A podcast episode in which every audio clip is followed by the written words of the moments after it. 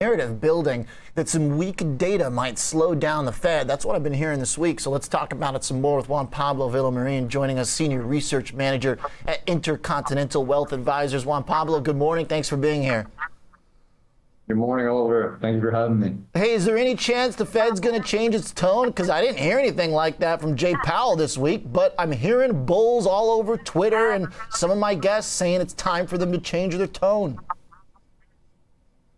In my opinion, it's highly unlikely. I think I'm in your camp of being a cynical at the moment, Oliver. I think we still have very high inflationary pressures that are going to remain for the next six to 12 months.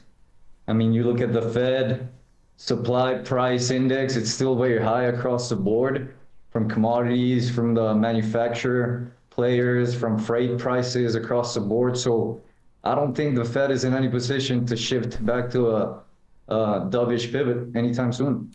What if our data starts bombing? Uh, I mean, right now we've got a few misses, but uh, for the most part, all of our uh, PMIs, ISMs still above 50, and it seems of Powell is extremely focused on employment too.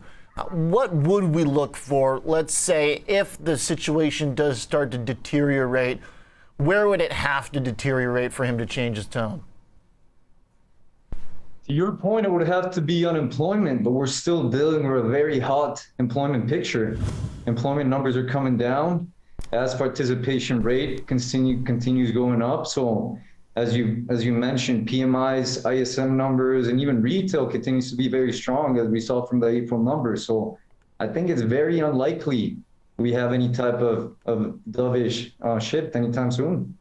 What should we make of this situation where we see a retail sales figure, an economic print that's better than expected, and then all these retail stores dropping like flies on earnings?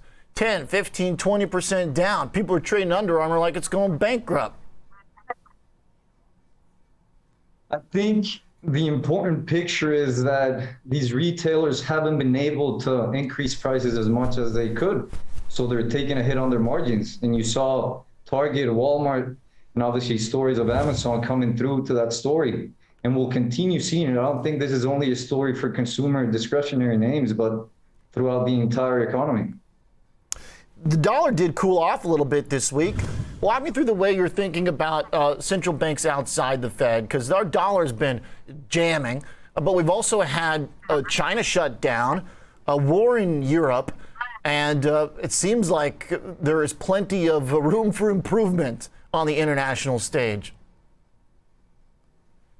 Yeah, I think, in my opinion, the shift in the dollar was a realization that the ECB will start pivoting to, to a more hawkish move anytime soon. They, they spoke about coming an end to, to their quantitative easing, and you'll probably see a potential rate hike by the end of the year.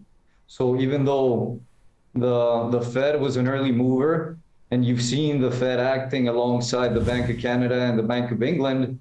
Uh, now the other big player, the ECB, is kind of coming light. So you see that index, uh, that index uh, of the dollar slow down a bit. When you talk with clients right now, how does that affect the potential for putting in a, a stake of international businesses or exposing an equity portfolio to international stocks? So where do they fit in? So we have been a very MSCI ACWI global player throughout the history of our firm, and we're currently moving away from from a neutral stance to an underweight ex-US. Mm. And it's a function of both, as you mentioned, the strength of the dollar that we think will continue, even though it's kind of slowed down in the past couple of months. It will continue being at the current levels, in our opinion. And then a European and Japanese economy that is economies that are much more much more cyclical. I'm sorry, than the U.S. economy. So we don't think it bodes well to, to have that exposure. And on the contrary, go back to the more resilient U.S. markets. Mm. So do you have a, a, uh, a uh, higher uh, economic risk uh, outside the U.S. if you want to avoid international uh, cyclical businesses? Correct. I think we are expecting um, a correction in Europe, stemming again from the price pressures from the war in Ukraine, and, and again, the hawkish move that the ECB will, will be forced to make in the second part of this year.